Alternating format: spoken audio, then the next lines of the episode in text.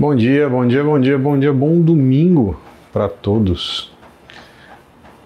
Bom dia Brasil, bom dia Portugal, bom dia Nutrifofo.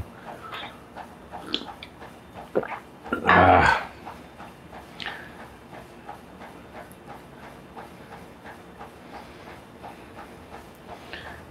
ah, gente, então estou aqui depois de 10 dias de pneumonia, foi foda. Bem brabinho. Você sabe que eu tenho asma, né? Então a coisa. Pois é, fofo. Eu precisava começar algum dia, eu prefiro começar. Eu prefiro começar de domingo, que é um dia calmo. Se eu começar durante a semana, eu me arrebento. Mas eu tive pneumonia, né? Eu fiquei 10 dias de molho só trabalhando, né? Não treinei, sem condição de treinar. Bom, não sei se eu contei para vocês, mas eu tenho asma, né? Então, quando veio essa pneumonia junto em cima, meu Deus do céu. Foi, foi uma semana, uma semana deveras, deveras cansativa, pessoal. É, é bem complicado. Mas tá tudo bem, já tô melhorando, tô 70%. Então acho que tá na hora de começar a voltar a fazer as atividades já consigo respirar numa boa. E vamos começar falando disso. Vamos começar falando de imunidade, não sei o que vocês acham.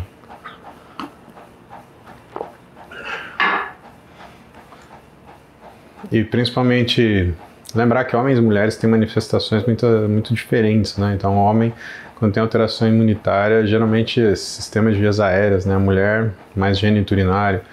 Então o homem começou a ter aquela sinusite, não sei o que, dor de cabeça no final do dia, sensação de cansaço. Cara, pode ir atrás que tem alguma coisa errada com o teu sono, tem alguma coisa errada com a tua alimentação, tem alguma coisa errada com aquilo que você demanda de você para você fazer no seu dia a dia. Agora, mulher, começou com candidíase, começou com infecção urinária, principalmente depois de relação, também pode ir atrás, porque tem alguma coisa aí bagunçando o coreto e que precisa ser, ser colocada no lugar. E é curioso, né? Porque você fala, ah, mas. Aí você continuou trabalhando, né? Ué, trabalho não pode fugir, né? Mas uh, eu acho que se eu não treinasse, se eu não me cuidasse, pessoal, sinceramente, eu tinha ido para o hospital foi, foi bem, bem complicado, mas vocês não vão me ver lamuriando, ah, eu tô aqui, eu tô ali, balalá, balalá, bilili, balaló, eu só não postei nada, né, no que era nas minhas, nas minhas redes, né.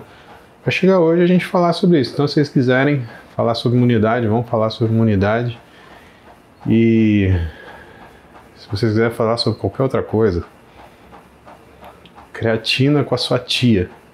Pode ser. Que nem diz o, o Luciano, que é um humorista que eu gosto muito. Creatia. Aquela mulherada de, de 40, 50 anos da musculação que tá voando. O glúteo parece uma rocha. Né? Segundo o Luciano, creatia. tô bem, tô bem, tá tudo bom. Então vamos lá, vamos começar. Vou começar a ler a pergunta de vocês. Bom dia para vocês. Bom dia, Brasil. Bom dia, Portugal. Bom dia a todos os estados brasileiros. Bom dia, cacique marrudo da tribo Pataxó. Pois é, hoje eu acordo de manhã. Gustavo Carvalho, doutor Gustavo Carvalho, nutricionista, meu amigo, me manda um recado de um amigo nosso em comum, Naldinho, que passou um tempo, ah, ou que tem passado um tempo com uma tribo Pataxó em Caraíba, se não me engano, né, Naldinho? Depois você comenta aí. E diz que o cacique marrudo é o cabra maior que ele já viu. Ele e o filho dele tocam uma academia lá e que gostam muito de musculação. Então, um abraço para Gustavo Carvalho, para Naldinho, Cacique Marrudo, seu filho. Sucesso aí na academia, muito treino, muito esforço, que isso daí é o que dá resultado, viu? Vamos lá para nossas primeiras perguntas, sem delongas, né? Luiz Fernando Simões, mantendo gordura abdominal no cutting, quais os possíveis erros? Luiz, aí eu queria ver teu físico, porque, olha só, talvez você tenha começado o cutting com um booking que foi meio exagerado. Então, o problema não é do cutting em si, mas o booking que foi mal feito. Então, o que, que precisa acontecer? Você vai tirar o que é a gordura do resto, o que fica para o final sempre é gordura abdominal. Pode ser que Aliás, gordura abdominal tem muita relação com função metabólica. Pode ser que as coisas não estejam bem encaixadas para você em relação à sua função metabólica, né? Em relação à parte uh, hormonal, equilíbrio hormonal, tá? Agora, eu vou fazer um, um chute longo aqui. Né? Você fez um bulking sem aeróbio, né? Cara, esse é um dos maiores erros do bulking da galera em geral. Fazer bulking sem fazer aeróbio. Bulking não é fase de engordar, pessoal. Bulking é fase de você ganhar energia para você fazer treino completo. Aqui pode ser que ganhe uma gordurinha, normal, mas não é você ganhar peso. Bulking é para ganhar capacidade física. E nisso, se você não faz aeróbio, você não ganha capacidade física. Você pode até aumentar a força, você pode até aumentar um pouco sua resistência anaeróbica dentro da musculação, só que você aumenta 60% do você poderia se você fizesse um aeróbio decente, se você fizesse um aeróbio bem feito. Então, Luiz, o que está errado naquilo que você está fazendo agora não é provavelmente o atual, é o que foi antes. Em primeiro lugar, um bulking que você ganha muito peso, e aí veio gordura junto e veio maciço, e você é homem, então vem no abdômen. Né? Então, ponto final. Masaki-san, bom dia. E segunda coisa, não fez o seu cardio, ou seja, a sua captação periférica de glicose está ruim. Como que a gente conserta isso? Primeiro, você não vai treinar cardio até se rebentar, senão você aumenta muito a demanda energética e aí você começa a ter um efeito de proteção. Você começa a guardar gordura para se proteger do que é essa agressão metabólica que você está fazendo através do cardio. Ah, mas se eu fizer um cardio extenuante, funciona, só que você rebenta sua musculatura. E outra, depois você não vai conseguir manter. A gente tem que pensar em manutabilidade. O que, que você vai conseguir manter depois que você fizer? Então, ir aumentando progressivamente o seu exercício aeróbico, tá? Isso é uma boa. Ah, fazer um exercício aeróbico de uma intensidade moderada a alta fora do momento do seu treinamento de musculação, isso é uma coisa que ajuda bastante. E, cara, regular a comida. E regular comida, primeira coisa é o fracionamento, né? Toma muito cuidado com restrição alimentar que você faz, tá? Porque se essa restrição alimentar ela for muito grande, o que vai acontecer com você vai ser que você vai começar a perder massa muscular mais rápido do que a gordura que você está querendo perder, tá? E programa melhor seus, suas fases de ganho de força. E vamos combinar, Luiz, Nunca mais você vai chamar em período de ganho de massa. É período de ganho de capacidade física, tá? Quando a gente lida numa numa como é que fala, numa equipe, né? O bulking é a fase que o treinador manda no nutricionista. Tipo, ó, parceiro, me dá caloria, me dá caloria, me dá caloria.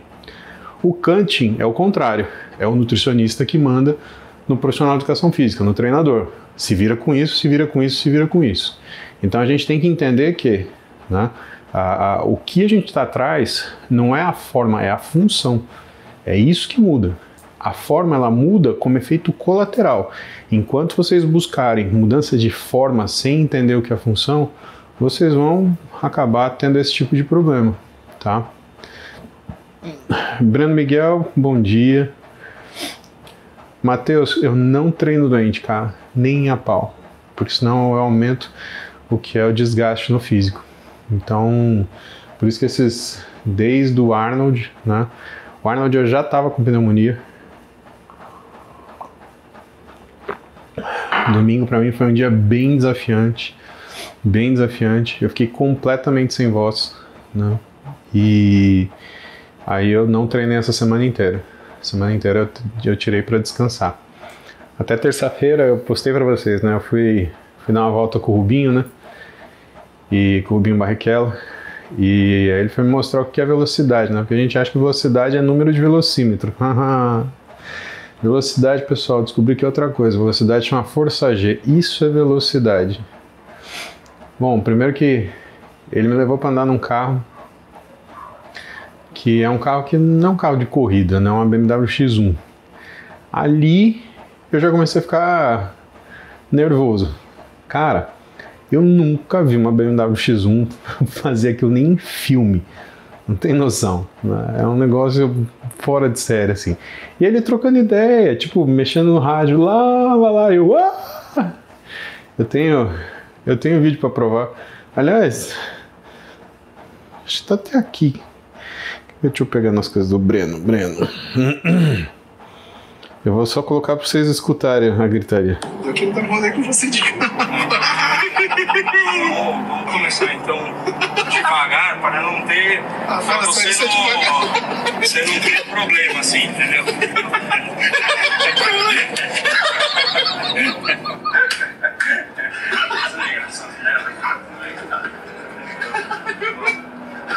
Isso aqui é. Isso aqui. Acesso Oi? Depois, depois eu posto para vocês, eu prometo que eu posto. Vou pedir para os meninos editarem, aí eu posto para vocês. Cara do céu! Aí ele pegou meu carro. Eu nunca vi meu carro andar de lado. Quando você vê um sedã de 2 toneladas blindado andar de lado, você fala: Meu amigo, isso é dirigir, isso é velocidade. Então a gente estava lá no autódromo do Velocitar, em Mogi das Cruzes, pertinho de Mogi das Cruzes. E. Bom. É, agora eu entendi. Agora eu entendi. agora eu entendi, tá bom, tá bom. Foi mais ou menos isso. E. Cara, eu fui fazer essas coisas, eu descansei. Eu... Aí, quarta eu trabalhei de novo, quinta eu trabalhei de novo, sexta eu trabalhei de novo.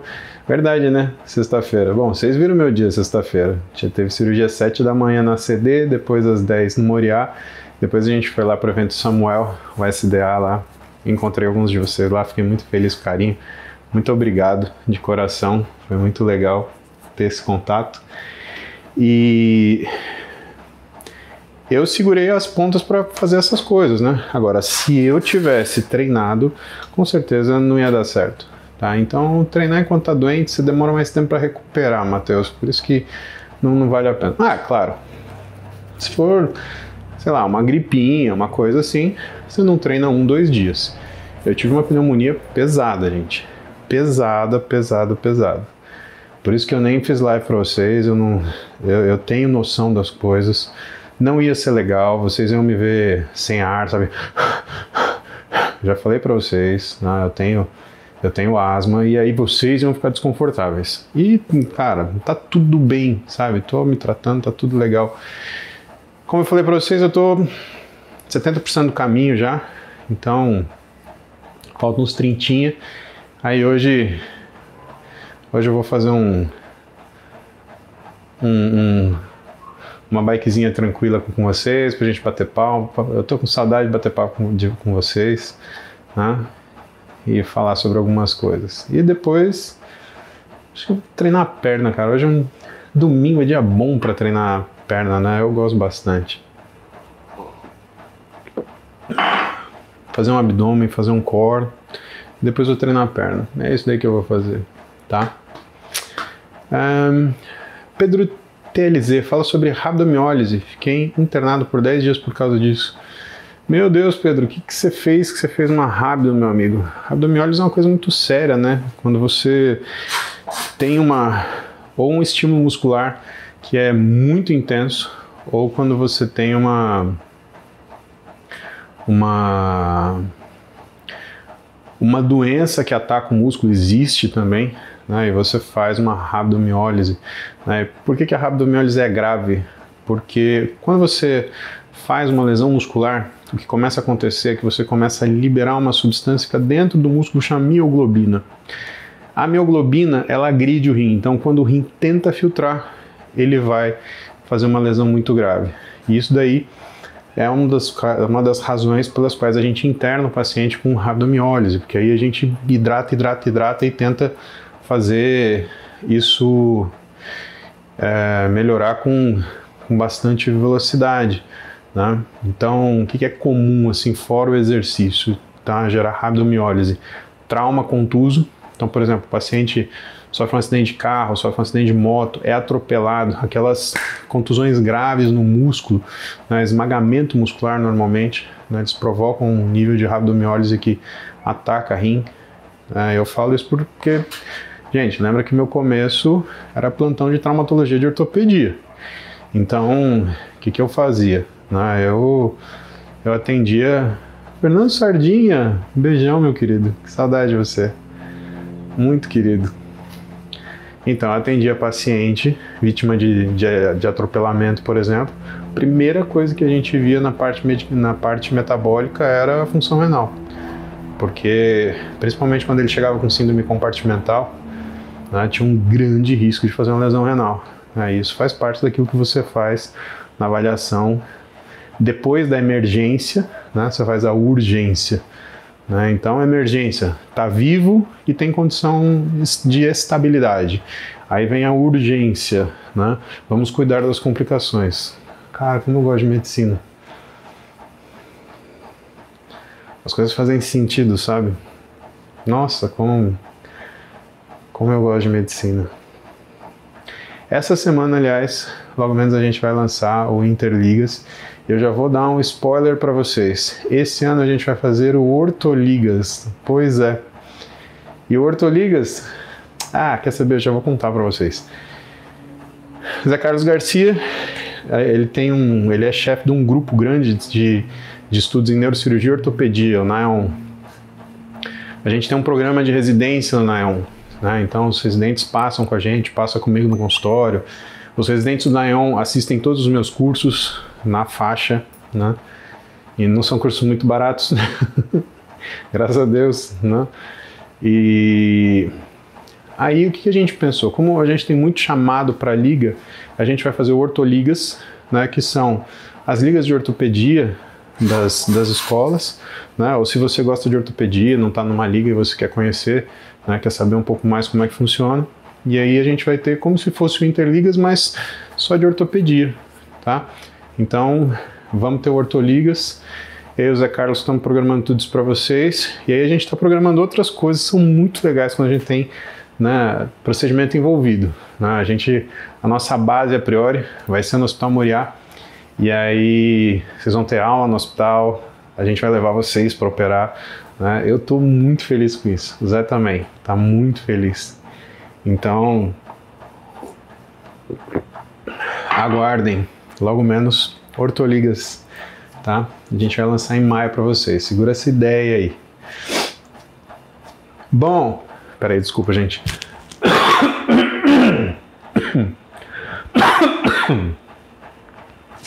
perdão, perdão, tá? Ah, vamos começar com os nossos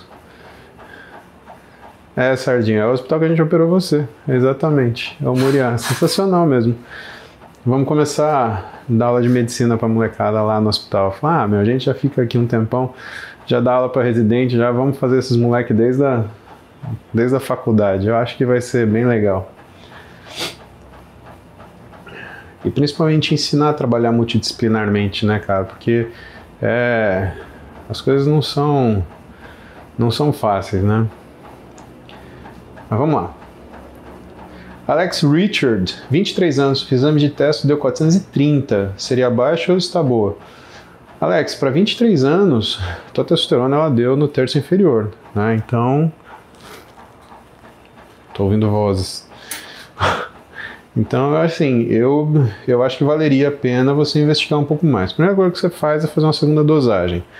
Agora, quando que você vai fazer essa segunda dosagem de testosterona? Em primeiro lugar, depois de dois dias de descanso do treino, se você treinar. Então procura fazer numa segunda-feira, por exemplo, que você não tenha treinado no sábado e no domingo, tá? É, segundo lugar, você não pode ter tido restrição de sono, tá? Então você não pode ter passado noitada, tipo de domingo para segunda e feito exame. Vai dar tudo errado, vai dar uma testosterona baixa, vai dar um cortisol alto. Né? Aí a gente não serve de parâmetro, tá? Terceira coisa, jejum para hormônio, geralmente para testosterona, é 4 horas. Então, se você vai fazer um, um, um, só o exame de testosterona, eu te aconselho a não ficar mais do que 4 horas de jejum. Se for de manhã, à noite, né, jantar à noite normal, mas come as coisas normais que você comeria. Por quê? Porque quando você fica em jejum muito tempo para colher testosterona, você tem uma diminuição do que é a liberação de leptina, isso pode interferir no teu eixo hipotalâmico, fazer você produzir menos testosterona e te dar uma leitura falsa. Então, jejum para testosterona 4 horas, tá? Aliás, uh, um dos recursos que a gente faz é fazer o exame fora do horário da manhã. Então você acorda, toma seu café 6 da manhã, normal, 7 da manhã, vai fazer o exame lá pelas 11 da manhã. Né? Hoje tem uma série de laboratórios que colhem né, para você na sua casa. É... Aqui, né, quem, eu, quem faz a minha coleta né, é um laboratório chamado Sagapo, né? mas tem o Alta Diagnósticos também, que eu costumo recomendar. Tá? Então você pode colher no teu trabalho, você pode colher na sua casa, onde você quiser. Então a primeira coisa é isso. Né? Pensa uma segunda-feira, lá para umas 11 da manhã, colher onde você estiver, eu acho que a gente vai ter uma leitura melhor. Se ainda estiver nesse terço inferior, eu acho que compensa você avaliar coisas que fazem né, clinicamente modificar sua secreção de testosterona. Então a primeira coisa que a gente faz é MEV, mudança de estilo de vida, tá? Segunda coisa que a gente faz é investigação mais pormenorizada. Porque você mudou o estilo de vida, não mudou a testosterona, então tem alguma coisa. Aí a gente procura de tudo, né? Então causas para que você que você tenha uma baixa testosterona, que vão desde razões metabólicas até tumor, né? Tem tumor que faz você ter baixa testosterona. Assim como tem tumor que faz você ter alta testosterona também, né? A gente faz essa investigação e aí descobre que tipo né, de condição que está fazendo você ter essa testosterona. Né? É uma testosterona que está no nível normal? É. É suficiente para atleta? Não. E não é para um cara de 23 anos, entendeu? Um cara de 23 anos, ele tem uma testosterona de 600, 700, né? uma testosterona bem mais alta. Né? Então é, é estranho. A gente espera que a testosterona né, ela caia 100 nanogramas por decilitro a partir da quarta década a cada 10 anos. Então, como que funciona isso? Se você tem 600 de testosterona aos 40, espera-se que você tenha 500 aos 50, 400 aos 60. Né? Então, teoricamente, aí, né, você está com uma testosterona de um cara aí de 60 anos de idade. Por que, que isso tem que tomar cuidado com essa afirmação e não leve só ao pé da letra? Porque se você treinar, você normalmente tem uma testosterona um pouquinho mais baixa. Você se sente melhor, você tem um desempenho sexual melhor, você tem libido melhor, mas o número de testosterona ele não corresponde a isso, tá? É que nem se você assiste Acelerados, por exemplo, né? Você vai ver o Gerson, você vai ver o Barrichello, eles colocam aqueles carros com mil cavalos contra o, o Porsche 911 de 600 cavalos. E o Porsche com 600 ele dá pau no carro de mil. Né? Então, por que, que acontece isso? Porque a mecânica é melhor, entendeu?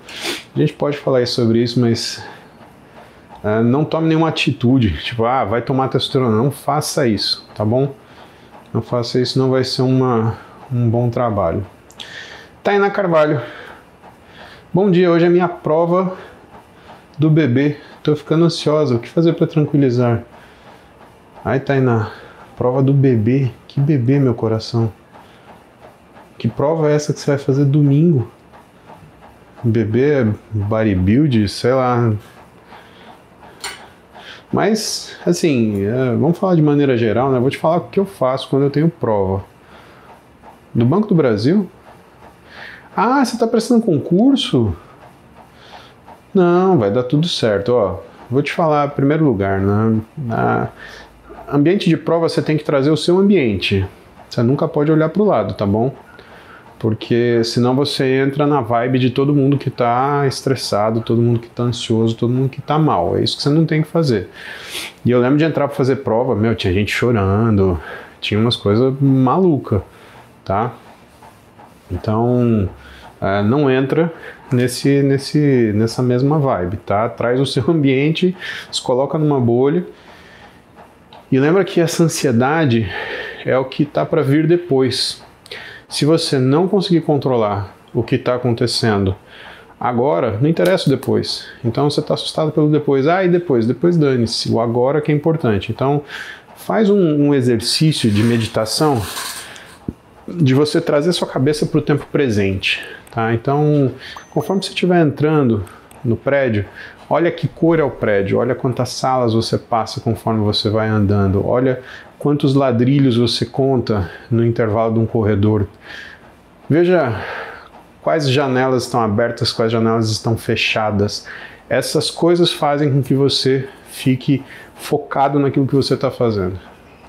Né? Então, imagina. É... Vou pegar um exemplo aqui, o pessoal está falando que o Cristiano entrou na live. Não, não, sei, mas vamos pegar um exemplo de um futebolista, né? Você pega um jogador de futebol, cara, você acha que, por exemplo, Cristiano Ronaldo, ele entra no estádio e ele fica, como é que fala? Ele fica prestando atenção na, na plateia? Não dá, ele tem que prestar atenção no game. Né? A prova é a mesma coisa. Você não tem que prestar atenção nos outros, você não tem que prestar atenção no pessoal da prova, você não tem que prestar atenção em nada, você tem que prestar atenção no que você está fazendo. Tá? Abra a prova, olha a prova, lê uma vez antes de você responder. Toda a prova, Tainá, você tem que ler pelo menos uma vez antes de responder. Sabe por quê? Porque aí não vira uma coisa, não vira uma coisa nova.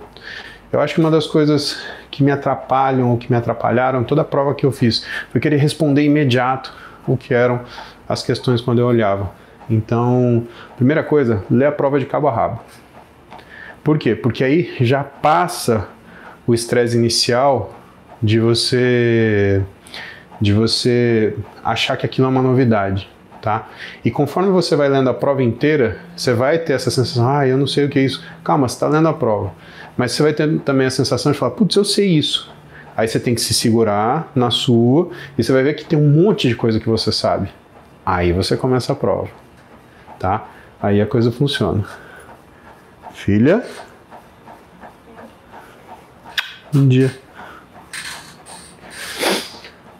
Ai. Olha os caras fazendo propaganda na minha live. então, Tainá, faz esquema cristiano. Entra, focada ali, ó, na prova, tá? E treina concentração, tá? Olha por coisas que estão em volta de você que são reais e naquele momento. Não deixa sua cabeça sair, tá? E lembra de ler a prova antes de responder qualquer coisa, tá? Amor de Deus.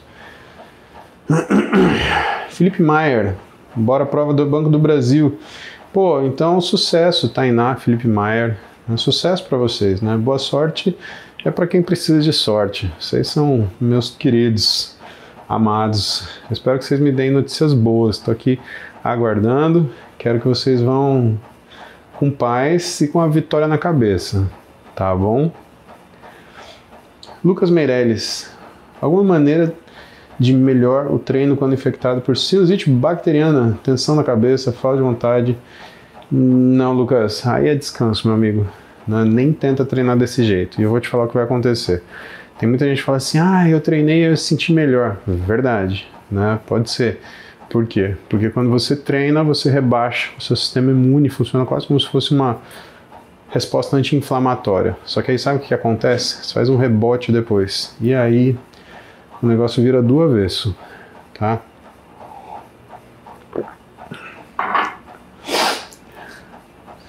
Então, descanse.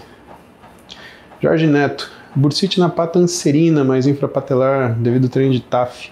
A ortopedia mandou suspender o agachamento. Jorge, eu não acredito. Olha só, um, suspender o agachamento vai diminuir a tensão nessa região, tá? Só que o que muito provavelmente causou essa na verdade, é uma bursite infrapatelar, né? É diferente, são as estruturas que apoiam o tendão da patancerina, né? E o tendão patelar, tá? Então, o que está acontecendo? Isso é uma doença de tração, né? Você está apresentando uma doença de tração. A gente não trata doença de tração com retirada completa de exposição. Aí o que, que tem que fazer? Tem que fazer exercício excêntrico, né? Mas o que, que é melhor? Melhor você tem um fisioterapeuta para fazer isso daí, tá? Gelo não é tratamento para bursite, gelo é tratamento que a gente chama de analgesia por método físico. Mais uma vez, pessoal da fisioterapia marcando presença. Então, na fisioterapia vocês lidam com dor, né? E a gente tem terapias físicas para manejo de dor. Eu gosto muito disso na físio, porque a medicação, né, ela sempre tem algum colateral que, principalmente para quem treina, acaba acaba dando uma bagunçada. Caian Bittencourt, tem dificuldade de desenvolver o shape. Bom, Caian, bem-vindo, todo mundo tem. Né? Você não imagina eu agora depois de 10 dias de pneumonia.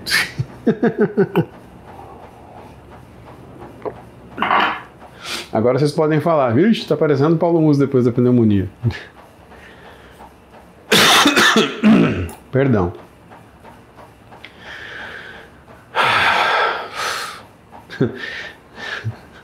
Você vê que a gente reclama da vida quando você respira e acha que tá tudo bem, né, cara? Porra. Eusamar Júnior, bom dia, sou médico recém-formado, passei por uma transformação no meu físico, estou pensando em medicina do esporte, pode indicar leitura? Eusamar, você não vai fazer medicina do esporte, você transformou seu físico, tá? Senão, você vai fazer coloproctologia porque você tratou uma hemorroida, né? Não, não faz sentido, Eusamar, tá? Então, sabe, não é isso, medicina não é isso. Medicina você tem que escolher uma especialidade que fale pro teu coração, uma coisa que a parte chata né, você goste, né? Então, vamos lá, como é que a gente escolhe medicina? Eu espero que você tenha feito um ótimo internato. Então, você tem que buscar no seu internato aquilo que você gostava, né, mesmo do que o pessoal odiava, né? O que todo mundo fala, ah, isso é ruim, isso é chato. Porque a gente escolhe a especialidade pela rotina. E outra, faça residência, tá bom? Eu escuto muito médico falar assim: ah, não, eu, eu preciso ganhar dinheiro. Cara, todo mundo precisa ganhar dinheiro. Não tem esse papo. Você já ficou seis anos na faculdade, você não vai ficar mais três para fazer uma especialidade? É isso que você tem que fazer, tá? Então faça residência. Tá? A residência, ela te dá. É, eu costumo falar que ela dá um saco de carvão para você tirar diamante. Mas se você não carregar esse saco de carvão Zamar, você nunca vai reconhecer o diamante, bicho. Então faça a residência tá? Eu acho que isso é uma coisa importante para você. E o que eu te indico de leitura é assim: se você ainda nem sabe que tipo de leitura você vai fazer dentro daquilo que você escolheu para especialidade, quer dizer que essa não é a especialidade que você deveria fazer, né? Pensa que você já está formado, cara. Aí você vai pensar na leitura que você vai ter para escolher a sua, sua, sua, sua especialidade. A chance de você se frustrar é gigante, Osamar gigante, tá?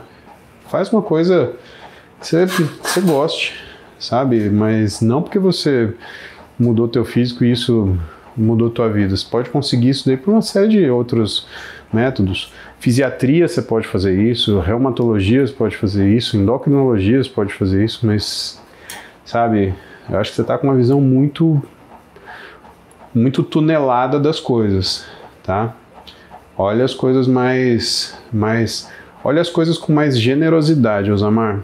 Eu me preocupo muito com como que os médicos que estão se formando eles estão escolhendo suas especialidades, principalmente com a forma que eles estão lidando com essas especialidades, né? Porque entende, quando você se torna um médico do esporte, você está me representando também. Eu sou especialista nisso, tenho registro lá na, na Sociedade Médica Brasileira você entrar no CRM, você vai ver lá duas especialidades: ortopedia, traumatologia e medicina esportiva. E você tem que lembrar que, cara, para onde você levar o nome da especialidade, você está levando o meu também. Você já parou para pensar isso? Você vai cuidar bem disso? Né? Eu estou aqui dando aula em curso de pós-graduação, trocando ideia com a galera para justamente dar bastante informação para que caras como você não só escolham com mais segurança, mas como exerçam a, a especialidade com mais eficiência. E não porque vocês devem alguma coisa para mim, não deve nada. Nossa, você deve para você, tá? Você deve para você escolher a tua especialidade, chegar no final do dia e falar assim, cara, eu sou um médico bom, tá? Isso é uma coisa que, que dá satisfação, cara. Porque anos e anos e anos da minha vida, eu não ganhei um centavo a mais pelas escolhas que eu fiz em relação à minha especialidade. Pelo contrário. Meu começo de vida foi muito difícil, mas muito difícil mesmo. Que eu fui fazer medicina esportiva numa época que Cara, não. Uh, ninguém ligava para academia, ninguém ligava para fitness, ninguém ligava para nada assim, né? E pelo contrário, né? Ah, aquele médico marombado, aquele médico bombado, era esse tipo de comentário que tinha, né? No entanto, era o que eu gostava de fazer, que era medicina esportiva, e eu fui em frente. E boa parte daquilo que você for fazer na tua vida vai ser assim também. Eu estava conversando com o Samuel essa sexta-feira lá no SDA e a gente teve. E eu senti que eu precisava falar uma coisa para a galera que estava lá, que era a respeito de como você entende as coisas na sua vida, né? Como que você dá os seus sims e seus nãos, né? O que eu vou fazer, o que eu não vou fazer. Sabe, é melhor você falar um não que desagrade uma pessoa momentaneamente, mas você se agradar eternamente, do que fazer o contrário. Normalmente o que a gente faz? A gente entrega um sim para uma pessoa que agrada ela momentaneamente, mas te desagrada eternamente. Você sempre vai se arrepender. Putz, não devia ter feito isso. E qual é o grande problema disso?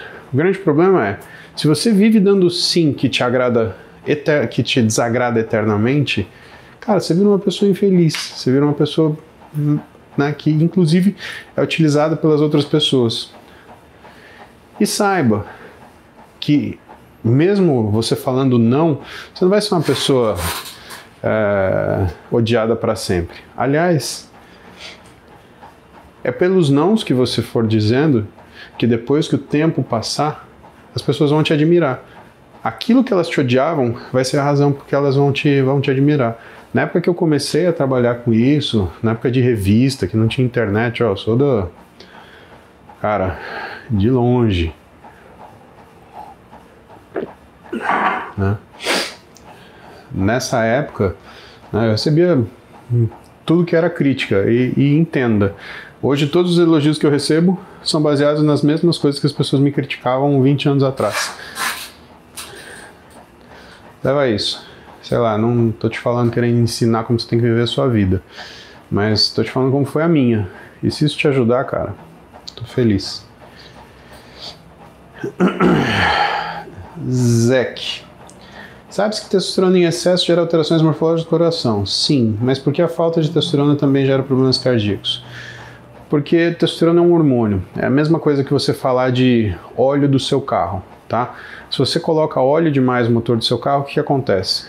Ele faz um calço, um calço, como é que chama? Não é calço hidrodinâmico, calço, não é calço pneumático. Estraga o seu carro. Se você colocar óleo de menos, seu carro funde, né? Então, a testosterona como hormônio, ela precisa em níveis normais. Se você não tem testosterona o suficiente, cálcio hidráulico, grande Giovanni Casala, muito obrigado. Muito, muito, muito obrigado. Aaron Casher, muito obrigado. Exatamente. Se você põe muito óleo no seu carro, você faz um calço hidráulico e explode seu motor. Se você não coloca óleo no seu carro, você faz, na verdade, seu carro vai fundir. Né? A testosterona é assim. Se você não tem testosterona, tudo vai funcionar errado. E testosterona é um hormônio importante para a manutenção do que são metabolismo muscular, sabe, Zach? Uh, e o coração é um músculo também. Né? Todas as razões pelas quais você adoece com excesso de testosterona são as mesmas pelas quais, quando você retira a testosterona, você adoece também, né? excesso ou falta. Sheila Decaro, bom dia. Vitor Pascoal, 1,63m com 120 kg, 40 anos. Desde os 10 anos sempre tive barriga flácida. O que posso tomar ou fazer para eliminar essa gordura subcutânea? Estou na academia. Bom, Vitor, então você está na academia, acho que é a primeira coisa, né? Treinamento para você, treinamento de core e de abdominal, tá? Óbvio que você vai trabalhar o que é a musculatura que está por baixo da, da, da pele, por baixo da gordura. Aí o que, que precisa, né? Precisa fazer dieta, né, meu irmão? E aí não tem muita coisa que a gente possa acelerar esse processo, porque nada substitui o controle alimentar. Essa é a parte difícil. E aí você tem que escolher um bom nutricionista que vai saber fazer a progressão de acordo com o que você consegue. Vou te dar um exemplo. Dieta é como se tivesse alguém atrás de você te empurrando para você andar. Se essa pessoa te acelera demais, ela te dá um empurrão, você cai e bate a boca no chão. Se essa pessoa te empurra de menos, ela não consegue fazer você atingir o que você precisa para bater o tempo que você precisa. Então, sabe, a, a, o nutricionista junto com o paciente é como se fosse uma, uma corrida auxiliada. Tá? Ele está lá empurrando, dando a velocidade que você consegue ir. Isso é o rigor da dieta. Né? É claro que não dá para você no meio da corrida falar, para, cansei. Né? Aí você pega, faz um monte de anarquia alimentar. Né? Isso daí não, não dá para rolar. Agora, é, o que dá para acontecer é o seguinte, né? Você começar o que é uma rotina alimentar do jeito que você consiga sustentar. Aí estamos bem, tá? E você vai ver que o bom nutricionista, ele, ele presta atenção nisso. Né? Por isso, pessoal, que vocês têm que tomar muito cuidado antes de criticar o trabalho de outro, outro profissional. Que você fala assim, nossa, esse nutricionista colocou café com leite e pão com mel. Cara, mas você sabe o que o paciente estava comendo antes? Você acha que o bom nutricionista é o que faz restrição alimentar de cara? É exatamente o contrário. O bom nutricionista é o que a última coisa que ele faz é a restrição alimentar. Que ele consegue emagrecer o sujeito fazendo uma redistribuição de caloria. E dentro daquilo que ele precisa para o paciente ele ser aderente à dieta, porque esse é o grande problema da nutrição. Você precisa que a pessoa seja aderente. Você precisa que a pessoa seja aderente por meses e, dependendo do caso, por anos. Né? Ele precisa trabalhar no limite que o paciente impõe, tá? Então, muito cuidado antes de vocês criticarem ah, uma dieta assim, porque anda, né? As dietas elas circulam, sabemos que isso acontece. Dieta, receita, né? Aí você não sabe onde a pessoa estava, o que ela estava fazendo, como que ela estava, você fala, nossa, no nutricionista ruim, ele colocou, sei lá, whatever, leite. Ué, mãe, pelo amor de Deus, Vitão, vamos cuidar da barriga flácida então. Pedro Malta. E aí, Pedrão? Te vi no Arnold, hein? Se a leptina está relacionada com a produção de testosterona, a resistência à leptina seria o mecanismo do hipogonadismo secundário à obesidade? Bom dia, você está me devendo uma coca. Tomou a minha? Não, tomei a todas não. Eu tomei um gole da sua coca, Pedro. Foi um golinho que eu tava, meu, zoado ali. Poxa, vai regular um gole de coca pro amigo? Beleza, viu, Pedro? Deus está vendo. Vai jogar um Exu para você sapatear aí esses dias. Seu safado. Então, na verdade, é esse mesmo mecanismo que a gente chama de síndrome MOSH, né? Que é o hipogonadismo específico da obesidade, tá? Você tem um aumento da resistência à insulina. Insulina relativa um receptor de membrana que é baseado em proteína em tirosina quinase com a produção de insulina, você produz uma outra proteína que modula o receptor de tirosina quinase, né? A proteína chama SOX3. Só que você modula todo o receptor de tirosina quinase, inclusive o receptor de leptina. Você fez uma resistência à leptina, e aí qual que é a característica da síndrome MOSH? Né? Você tem uma testosterona baixa, um SHBG baixo, tá? Porque todo mundo fala, ah, mas aromatiza, então faz estradiol, o homem que está com excesso de gordura, então, portanto, vai ter um SHBG alto. Não, não vai ter. Se ele tiver síndrome metabólica, ele tem um SHBG baixo por falta de produção hormonal por conta da resistência à leptina. E vai ter um LH-FSH que pode ser normal ou baixo. Né? Ele pode ser um FSH que um LH de 4, 5, isso já já vi no consultório e vou te falar, é mais difícil tratar do que quando ele tem um FSH, LH, né, quando é um hipogonadismo hipogonadotrófico, tá? Bem difícil, mas dá para tratar, tá? Fadir Coelho, bom dia. Samuel Souza, existe correlação entre vitamina D, testosterona, cero que, que será que é cero, Samuel?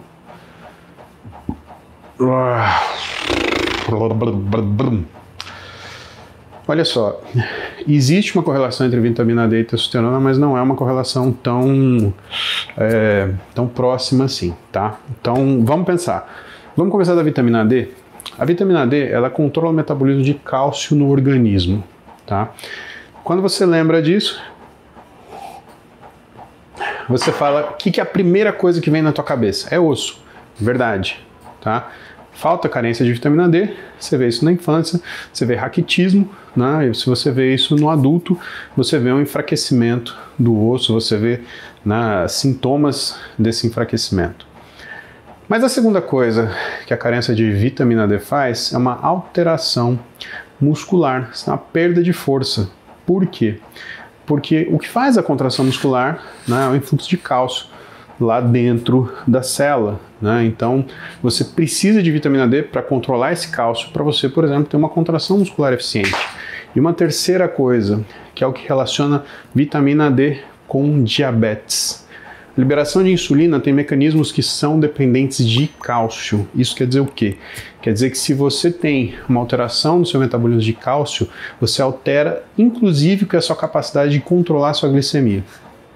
Vocês já viram as pessoas falarem sobre isso quando elas relacionam. Normalmente são endocrinologistas que falam isso, porque eles estudam a parte do diabetes mais a fundo. Eles falam: olha, se você tem diabetes e se a sua vitamina D ela está alterada, você vai ter muita dificuldade de controlar seu diabetes. Então, paciente com diabetes não pode ter carência de vitamina D, tá? Agora, onde que bate na testosterona? Bate o seguinte: se você não consegue controlar, por exemplo, sua glicemia via né, a, a, resposta do cálcio, você também não consegue controlar a tua resposta metabólica, você cria uma resistência à insulina. Acabei de responder para o Pedro Malta aqui. O que, que acontece quando você tem uma piora da tua resistência à insulina? Você faz uma resistência à leptina. O que acontece quando você faz uma resistência à leptina? Você diminui a produção de quispetina e GNRH, que vai diminuir a produção de LH-FSH, que vai diminuir a produção de testosterona. Então, essa ligação que você quer estabelecer, Samuel, entre vitamina D e testosterona é um long shot, né? Ele existe à medida que a vitamina D ela funciona como um coadjuvante no controle metabólico da resistência à insulina. Agora, não existe, por exemplo, uma ligação direta, tipo, ah, nível de vitamina D mais alto, mais testosterona. Isso, isso não acontece. Agora, o cero eu não sei o que, que é. Esse eu vou ficar te devendo. Sheila De Caro. Mãe com 73 anos, congestão durante o treino, desmaio e vômito. O que, que seria uma congestão, Sheila? Ela passou mal, ela vomitou durante o treino, né? Então, eu acho que aconteceu alguma coisa aí, né? Ela deve ter comido antes de treinar, né? Passou mal e vomitou, né? Então, é, por isso que a gente fala, né? Refeições leves antes de treinar, não é? Ah, vou comer e vou treinar. Isso não é uma coisa, isso não é uma coisa ruim não, tá? Gustavo, tomei pré-treino e deu desânimo. É normal? Gustavo, pode acontecer, chama reação paradoxal, tá? Às vezes você tem como se fosse uma bad, né? Quanto mais alto é a, a quantidade de cafeína, mais fácil isso acontecer. Ou uma outra substância que está muito ligada a essa BED é a iorrimbina. Então, se você usou um pré-treino que tem iorrimbina, ou ele é baseado em iorrimbina, ou a dose é um pouquinho mais alta, e dose assim, quanto de iorrimbina? Acima de 3 miligramas, dependendo da sensibilidade da pessoa, tá? Você pode ter essa BED, pode ter esse, esse mal-estar, tá? Não é uma coisa incomum. João Pedro, Dr. Zé Carlos no podcast falou que articulações de membros superiores são articulações de tração, não de carga. O que exatamente significa para o treinamento de membros superiores? Significa que a gente tem toda a conformação das, da, das articulações do membro superior, coisas que você vai levar pendurado, ou seja, não que você vai empurrar, tá? Significa que se você não cuidar muito bem do teu jeito, de fazer o exercício, do que é a tua forma de treino, se você não cuidar muito bem do que é a tua consistência de contração muscular, a manutenção da congruência articular, ou seja, se fazer o exercício direitinho, estável, sabe, sem fazer aquela sabe, cara, você não sabe se o cara tá dançando ou treinando, sabe, se você não faz a coisa decentemente, João, você tá dissipando energia para tudo que é, é, é é a estrutura do tronco. E o que, que o teu corpo vai tentar fazer? Ele vai tentar estabilizar. Como que ele faz isso? Ele faz calcificação, ele faz osteófito, ele faz, ele endurece tendão, tá? Então, não, cara, Você sabe que as pessoas elas começam a discutir na academia sobre, por exemplo, técnica de treino ou no Instagram, ah, por que fulano é assim acessado? Aí você olha a pessoa treinando, ela não sabe fazer o movimento limpo. Cara, tem que fazer um movimento limpo, tem que, sabe, fazer um movimento controlado. Vocês têm tanto Instagram, vocês têm tanto canal de YouTube para observar isso, né? Olha o que a gente faz para vocês no canal da Max, né? É... Quer ver, aliás...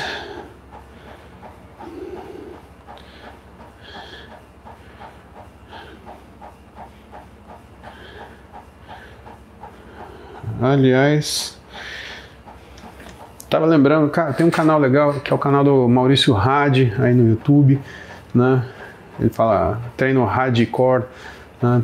Tem do Sardinha, as coisas que ele posta do ponto zero, que é a metodologia que ele desenvolveu. Cara, tem que fazer isso. Ó, isso daí, Jay, é o que não adianta, treino limpo e bulking sujo. Acabei de falar, a primeira pergunta de hoje foi para um menino que estava fazendo bulking sujo, agora não consegue perder a barriga. Não dá para fazer sujo. Se você fizer sujo, sujo significa mal feito. Tá? Se vai fazer uma coisa, faz bem feito. Né? Se você for fazer. Se não, pelo amor de Deus, vai perder tempo. O que mais tem aqui? Ricardo Fausto, um tempo atrás você disse que Tiava para sair uma droga para diminuir a SCD1. Ela saiu qual nome? Se não tiver, qual a melhor alternativa para NFLAD? Ainda, ainda não saiu essa droga, tá? Mas uh, hoje, para NAFLAD, né, o que a gente tem são os análogos de, de, de GLP-1, tá? Ainda é isso. E é. Assim, não é uma coisa que você vai na, na, na farmácia e compra e sai tomando, né? Porque tem a, a, o tipo de, de. Como é que fala? A forma que você vai tomar que vai dar o, o, o efeito ou então a tua incapacidade de manter o tratamento, que pode acontecer isso, né? Para alguém que joga tênis, Flávio Souza, um split ABCD leg push, upper pull, legs pull, upper push. É bom. Flávio, a priori ele é bom porque parece que está bem, tá bem distribuído, né? Agora, o que, que acontece? A gente tem que ver o que, que é o teu que, que é a tua distribuição física, né? Porque, primeiro, dependendo do quanto você joga tênis, né, pode ser que teu corpo tenha alguma assimetria que precise ser vista. Segunda coisa, saber o que, que é a tua estrutura do corpo mesmo. De repente você tem a parte anterior mais forte do que a parte posterior. Então faz sentido a gente controlar um volume maior para a parte posterior, tá? É... E finalmente, né? Tem que ver como é que é a tua estrutura de rotina para ver quando você descansa, né? Porque se fazer um treino desse, você meter um jogo de tênis depois, menos de 6 horas, cara, você criou um baita de uma demanda que tua adaptação não vai ser mais a musculação. Infelizmente, a gente tem essa limitação, né? O, o desenvolvimento físico, o desenvolvimento muscular é uma coisa que é extremamente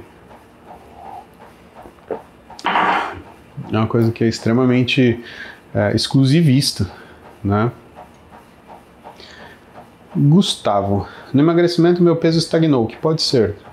Pode ser um equilíbrio entre o que é a sua hidratação muscular e a sua perda de gordura. Paraíba mês que vem, sim, com muita felicidade. A gente vai para João Pessoa. Eu. Deixa eu ver a data que eu já te falo. Eu, Júlio Renato. Vamos lá. Calendar abril, maio.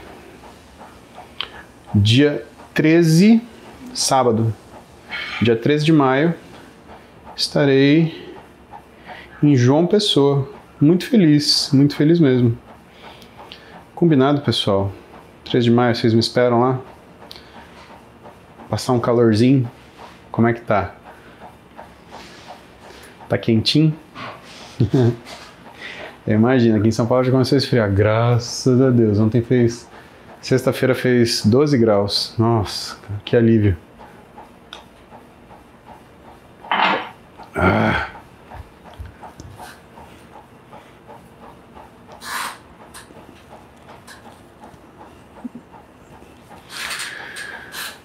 Ai.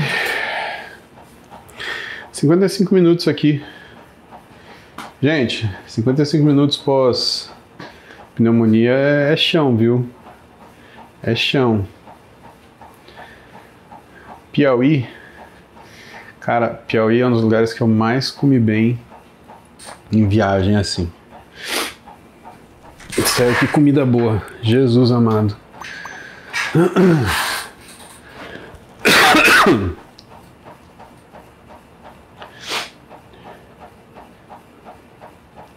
Almeida, quando vai voltar no GAT? Essas próximas semanas aí. Eu vou. Minha voz tá diferente mesmo, eu tô, tô saindo numa pneumonia, meu. Então, eu vou voltar essas semanas próximas aí. Meu genro vem visitar a gente aqui. Aí eu vou levar ele no GAT pra fazer umas atividades. No GAT no GOI. É, ele é militar ele é do, do exército da, da Grã-Bretanha lá e, meu, levar ele a fazer umas coisas diferentes. Alice Ferro, na menopausa repor testosterona também. Caso a caso, né, Alice? Não dá para ser uma coisa. É, não dá para ser protocolar, né? Ou seja, não. A gente não coloca para todas as mulheres, né? Mas. Uh, quando você tem queixa né, de um desejo sexual hipoativo, né, um transtorno sexual hipoativo, uma das, das coisas que se faz é usar testosterona, tá? E dose baixa, tá? Não é dose alta, senão bagunça toda a vida, tá?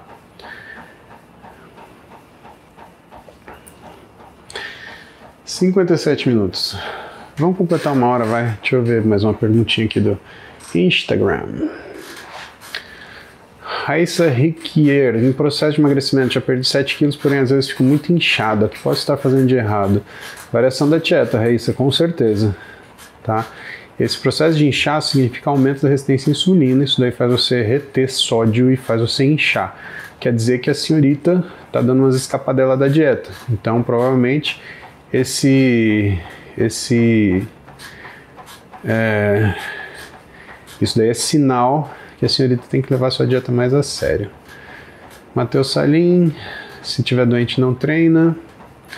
que mais? É isso. É isso. Fabiana Queiroz. O pai da Fabiana tem 76 anos com todos os exames ótimos. Última semana, pressão alta todos os dias, 19 e 20. Nada mudou na rotina. Cardiologista não consegue encontrar a causa. Alguma sugestão? Pesquisou Covid? Também é importante, viu, Fabiana? Porque é uma doença que faz muita variação vascular. Pode ser um dos primeiros sintomas, né? Então precisa ver, porque a gente sempre associa a ah, Covid sintoma de árvore respiratória. Hum, nem sempre, tá? Muitas vezes parte circulatória. Então aumento de pressão e aumento da coagulabilidade sanguínea. Uh, tem um paciente meu que o primeiro sintoma dele foi um TEP, foi um tromboembolismo pulmonar. Então, é, eu acho que a gente tem que ver também parte infecciosa, tá? Agora que sobe a pressão assim de repente, Fabiana, não sei, preciso de um tempo para pensar. Precisaria puxar a história do seu pai, conversar com ele, ver o que, que ele se trata, o que, que ele faz, o que ele não faz, tá? Mas melhoras para ele, um beijão para você. Tudo de bom para vocês aí. Galera, então é isso, ó. Para domingão, tá bonito. Quero que vocês vão se arrumar para almoçar, já são 11 da manhã. Para quem vai treinar agora comigo, um bom treino, né? Vão com Deus, que vocês tenham né, um dia bem, bem suave. Eu vou fazer meu treino de perna e depois eu volto para cá para estudar. Vou passar um dia mais tranquilo. Eu tenho aula para fazer para vocês essa semana. Tenho umas aulas aí para gravar, vou ver se eu consigo gravar hoje ainda, tá? Mas aí tem isso. Né? Não esquecendo meus cumprimentos, né? meu beijo mais que especial para meu amigo Gustavo Carvalho, nutricionista, Naldinho, né? E votos de sucesso, muito músculo para o cacique marrudo. Patachó, amigo do Naldinho e que tá lá com o filho dele treinando a milhão, tá bom? Quanto aos meus queridos moderadores, Bru Leitão, também tá com saudade, Bru, ô oh, coração. É ruim ficar doente, né? Mas tá tudo bem. Myself, faltou suas tiradas no dia a dia, né? Mas eu tava tão capenga, cara, que eu tava pedindo licença para rir. Era um rir, uma risada, uma tossida, tá? Brabo, brabo, brabo, brabo. Lembrar de mandar o meu beijo Matheus Miguel, Camilinha, todos meus queridos aqui, Bru Leitão, tudo meus queridos aqui do, do YouTube. Sem vocês, a coisa não tem a mesma graça, tá bom? Então, um beijão para vocês, beijão no coração, me despeço uma hora e um minuto pós pneumonia, tá tudo bem, tudo normal.